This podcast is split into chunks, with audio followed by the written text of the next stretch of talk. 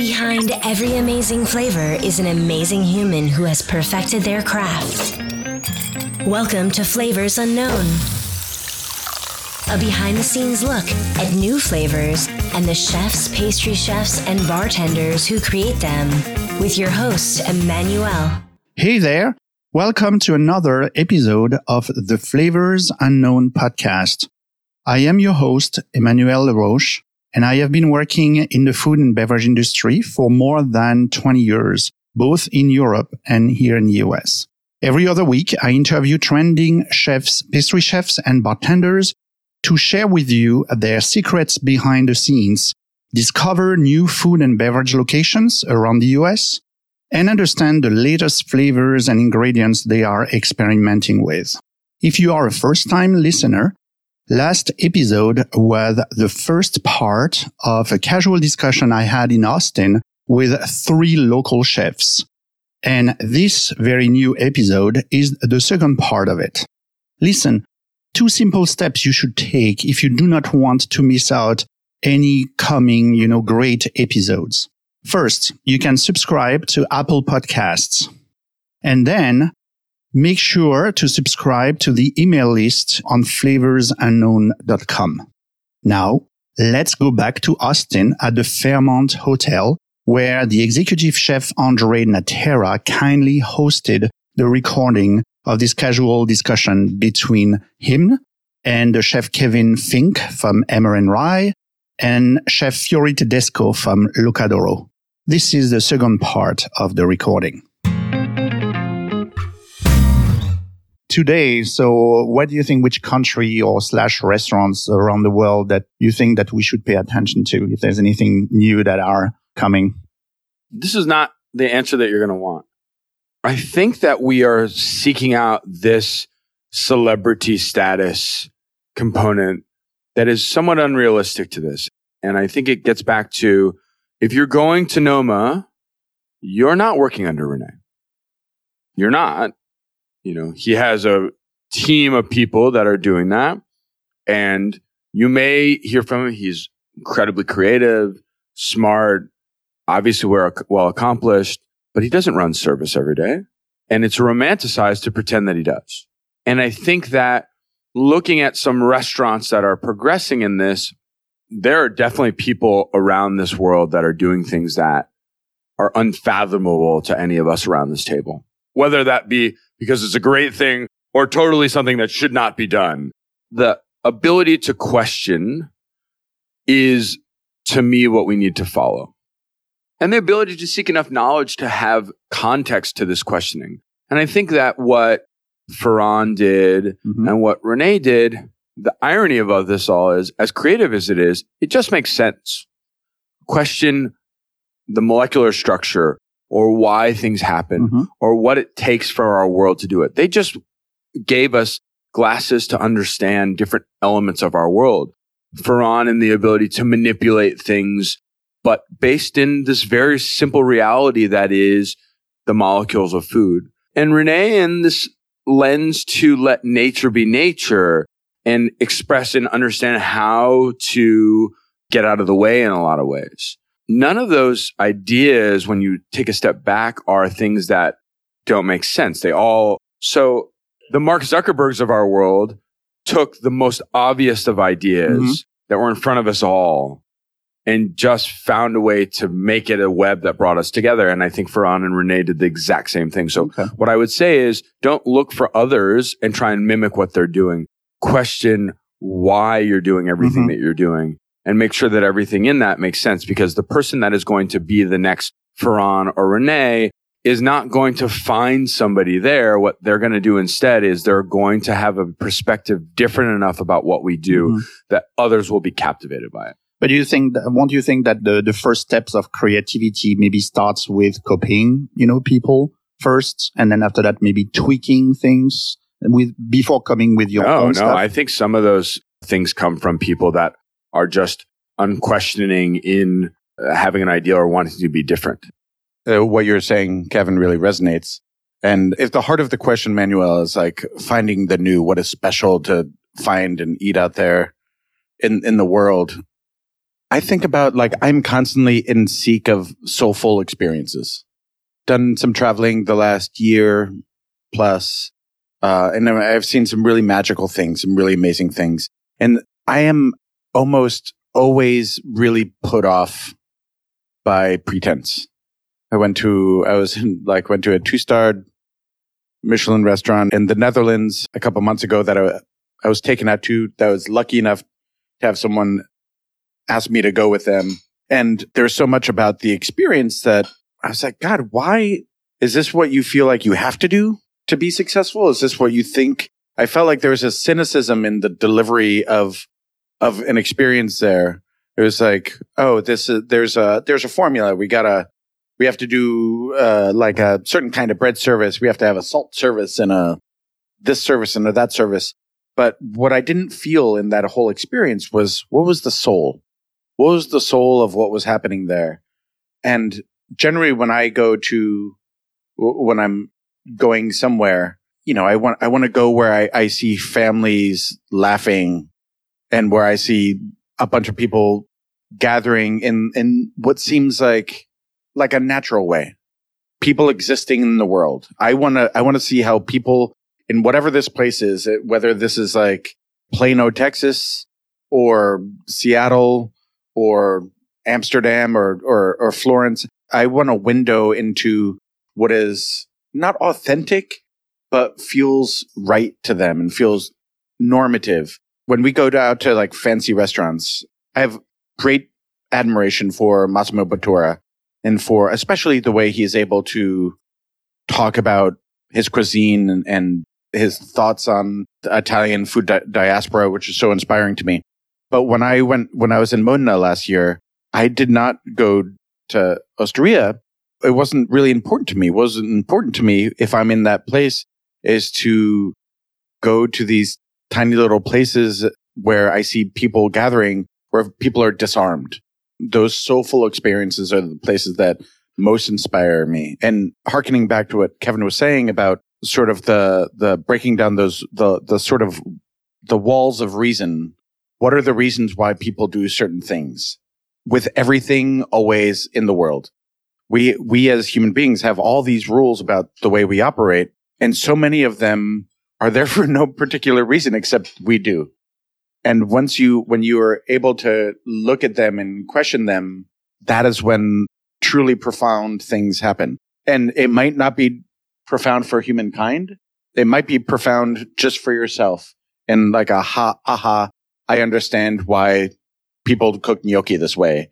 Although I I never really got it before, this one experience sort of turns light on for me. And there's something about, for me, seeking out these soulful, intimate experiences in all the places that I go that really turn the lights on for me and help me answer those questions. I'm going to answer your question just a little bit more literal. If if the question is what type of cuisine is having its moment right now, and if I was going to open up a restaurant in Austin right now to make a lot of money, what would I open? I would say Mexican cuisine is having its moment. Probably not in Mexico. I don't think they're having a Mexican food moment in Mexico. But here in Austin, I, th- I think right now you're seeing a lot of uh, a lot of Mexican restaurants open up, but it's different than the uh, Tex-Mex restaurants that uh, have been in this city uh, previously with the uh, you know the red and green enchiladas and the queso dip. Fajitas was probably the Mexican restaurant of Texas for the last, and, and probably throughout the Southwest.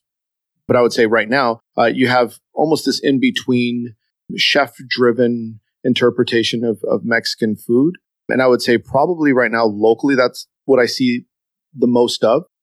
You know, if, if you said, Andre, you, you want to get rich, open up a restaurant, I'd say, yeah, we're serving margaritas and enchiladas all day long. It might not be the most exciting thing for me to serve, but I, I, I think Mexican food or Southwest cuisine in Texas is kind of being, specifically in Austin, and, and I, I think it's kind of being reinvented a little bit. That's more of a literal interpretation of the question.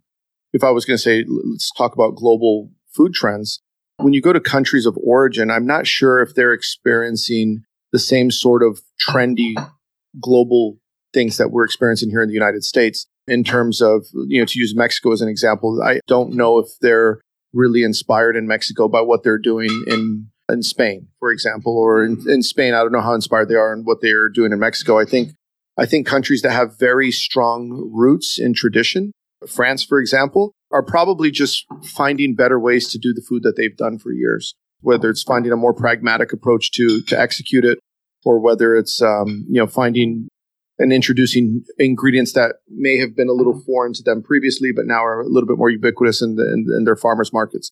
So again, just interpreting that question as literal, that's that's what I would say.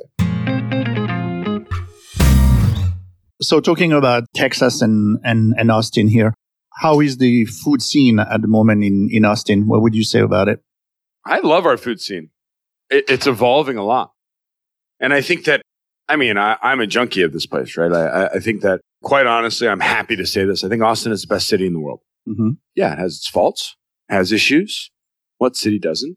We have bad traffic. We have a lot of social issues to talk about. We have gaps in our food scene. So what are the three things that you would say for someone say like, why why should I go to uh, Austin to uh, taste new things, you know, when it comes to, to food? We, in many ways, have the Danish complex. And what I mean by that is we don't have a style of cuisine that was ours.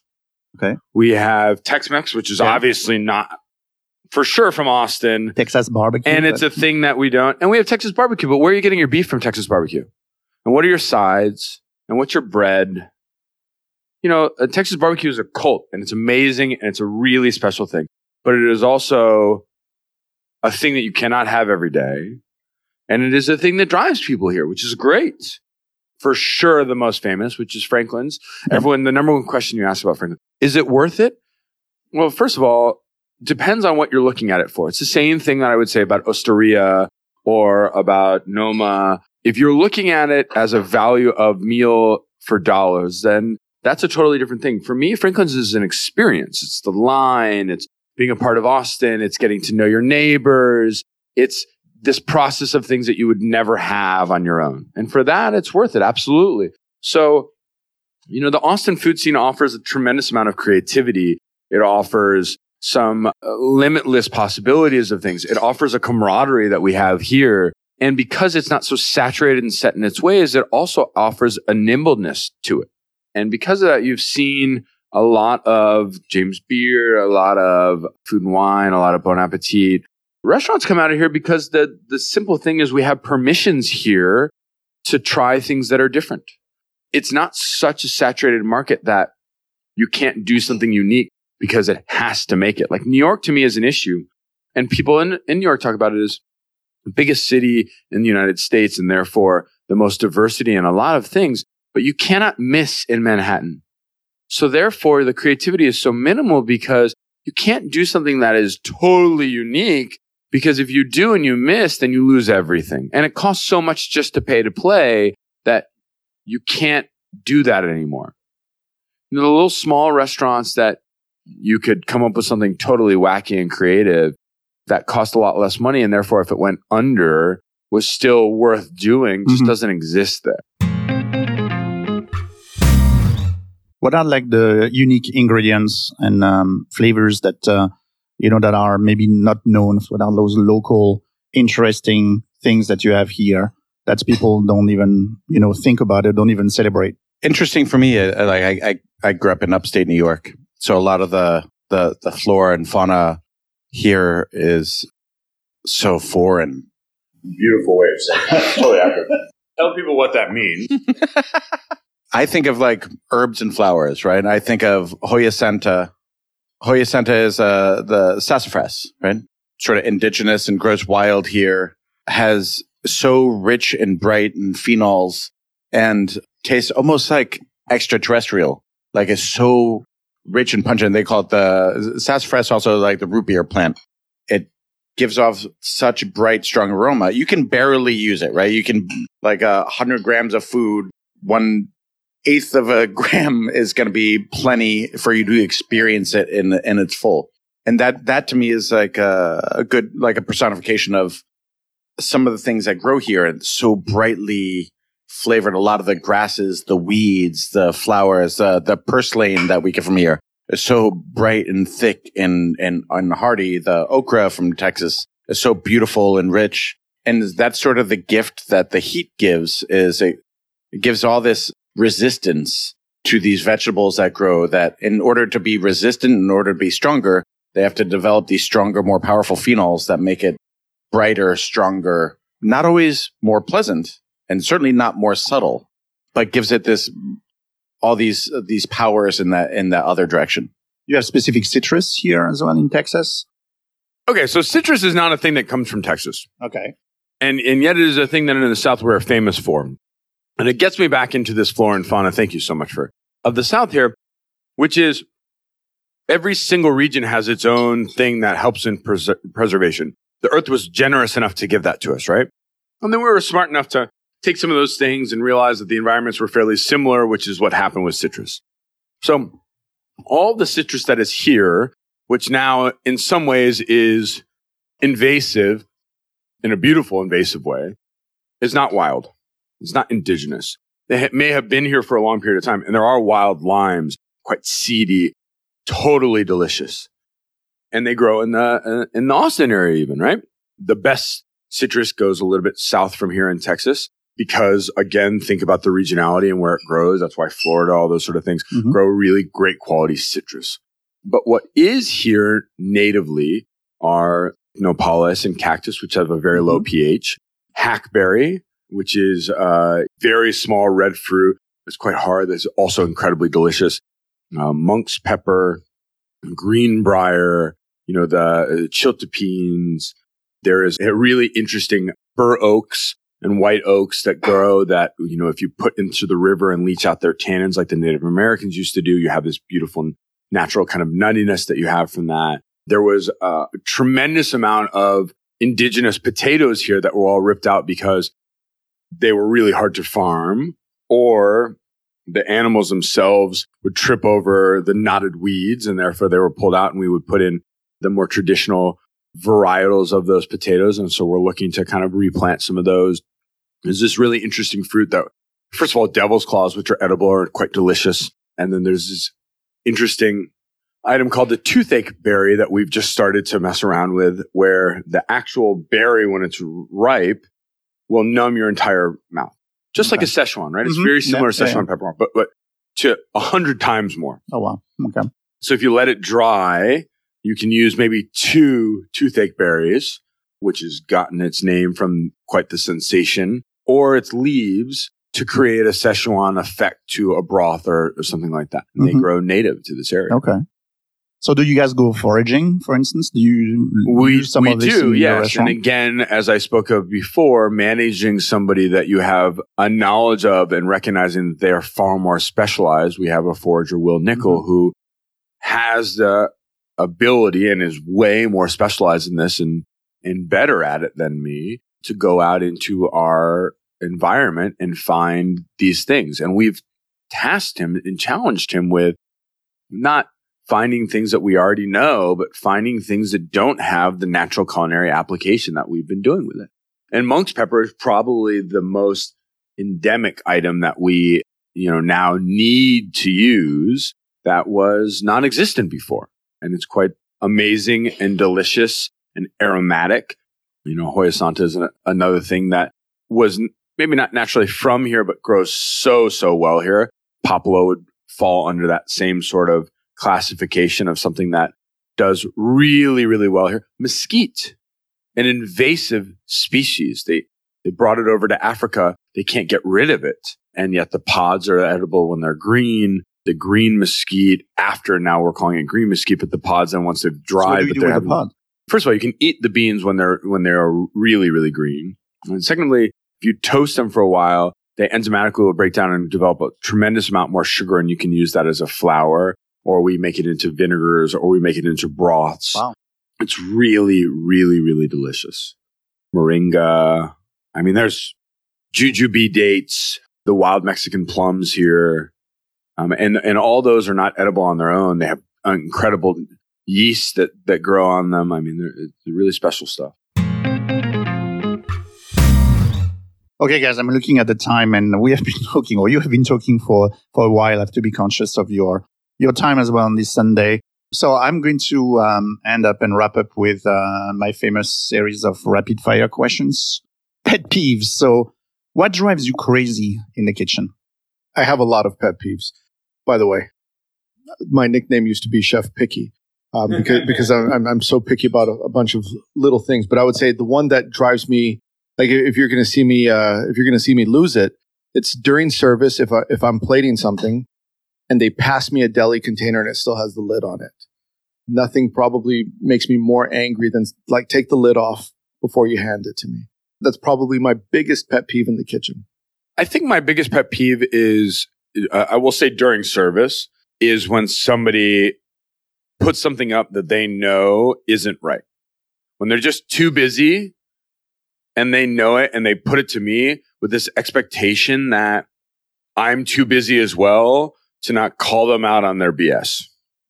And that will put me over the edge because I'll turn back around to them and I'll, and I'll very easily say, this is your legacy. Like, this is what you doing. This isn't me, right? Like, I, I, I am where I am. Like, if you don't care enough to where when you're busy, you're going to compromise and try and hope to get it out, that's a, a much more endemic of them than it is of me. I'm going to come up with another one since that was, that was mine as well. That's, oh. that's my, my biggest one. And it's and it, like alongside that is someone will put something up and then cook will put up the dish and then like turn an eye away, like as if, like this wounded puppy or like, please don't hit me kind of look, as if like, obviously we don't hit anyone in the kitchen, but there's this, oh. like, there's, there's, there, there's like this shame of, I just did something I'm not supposed to do. My, so since Kevin already used that one, I'm, I'm going to say a cook putting a towel, towel that they're working with down on a work surface that, that in, in the restaurant, we use vinegar towels and we wipe our, all of our surfaces. Keep everything clean, and that, that towel goes back in its very particular place. We keep them in nine pans in vinegar. They stay sort of sanitized and, and clean in that way. Mm-hmm.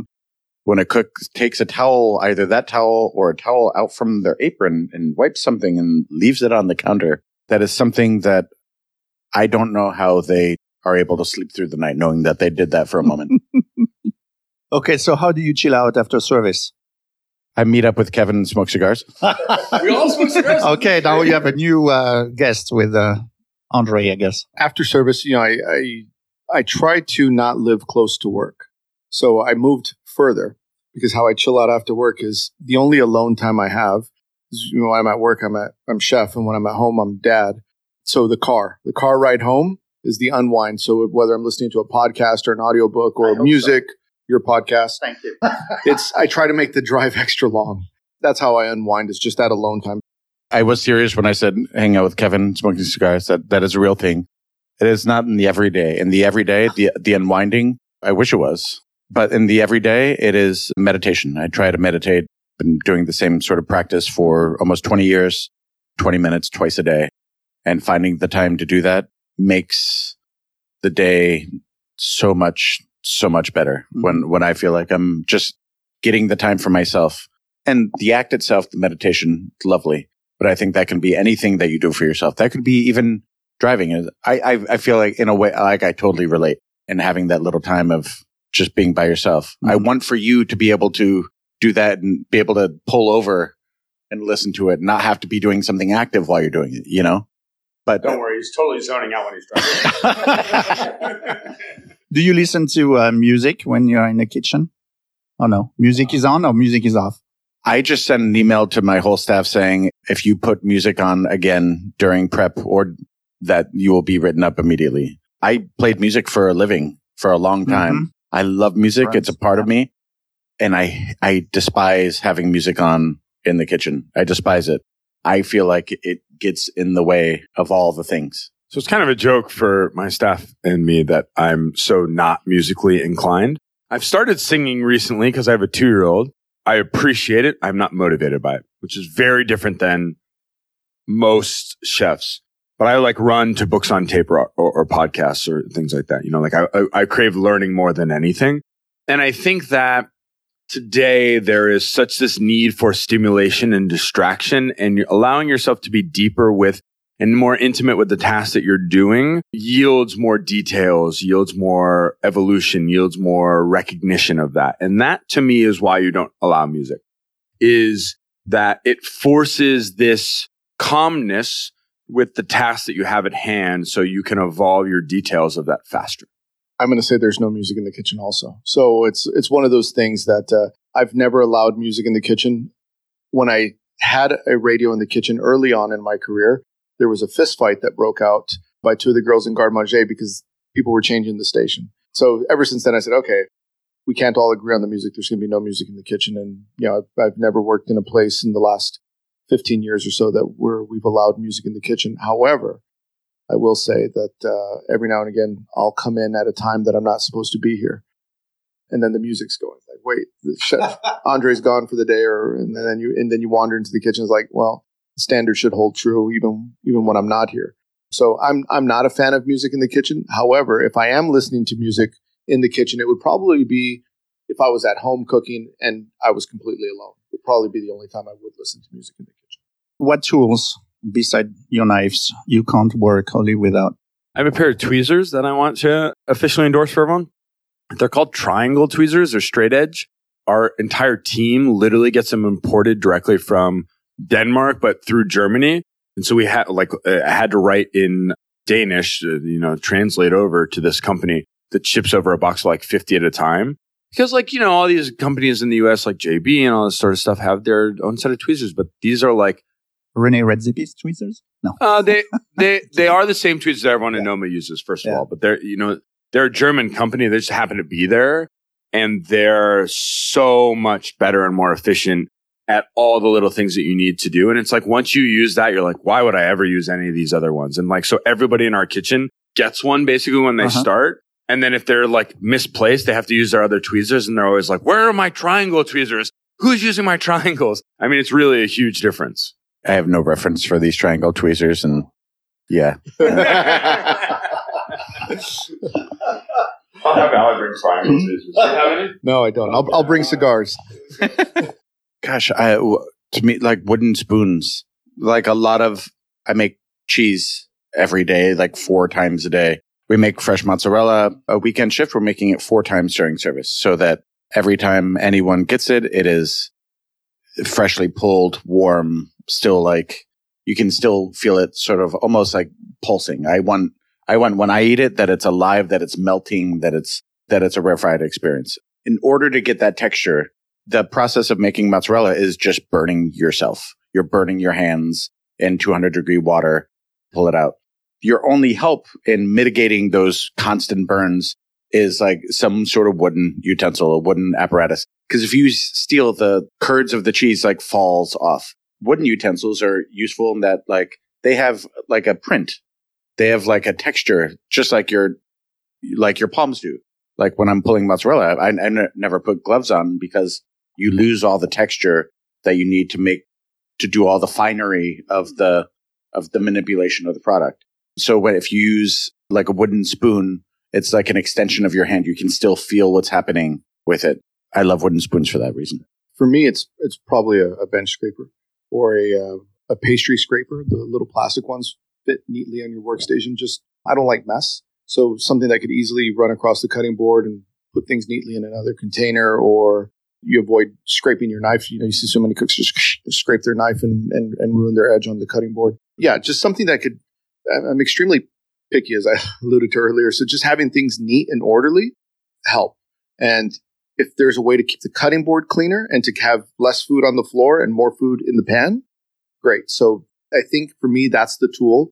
But I would say every every cook, when they come in, I say, where's where's your, you know, here we call it the pass card. Where's your pass card? Oh, you don't have one. Here, I'll give you one. Use this. Don't make a mess. Work clean and work faster.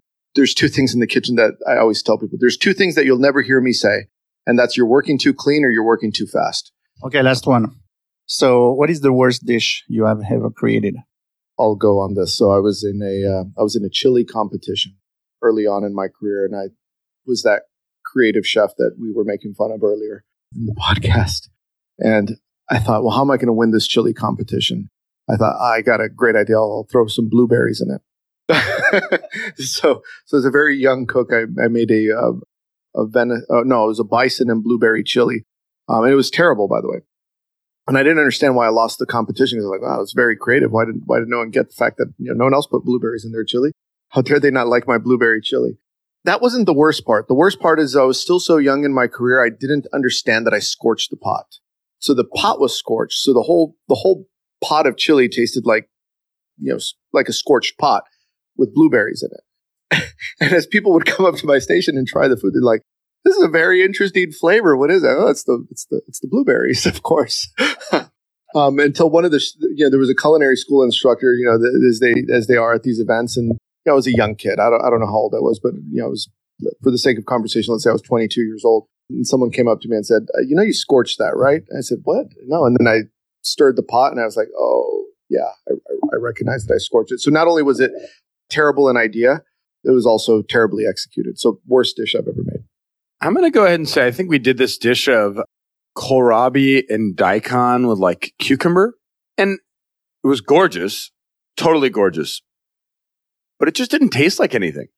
And like, these are all very neutral, mild things yeah, yeah. that can go horribly wrong. And like, I think that like when you're creating something like that, the amount it ha- it happens a lot too. So if I'm, I was doing a tasting menu and I was going to serve like one small bite or two of those things combined, I could see that that having impact earlier on in the meal. We're a, you know, a, a share plate restaurant. So if you get one or two bites of like a dish of kohlrabi and daikon that, that look gorgeous, it just doesn't. It was on the dim sum cart too. So it's like going next to like Johnny Cakes and bread and stuff. And we're like, why is this thing not selling?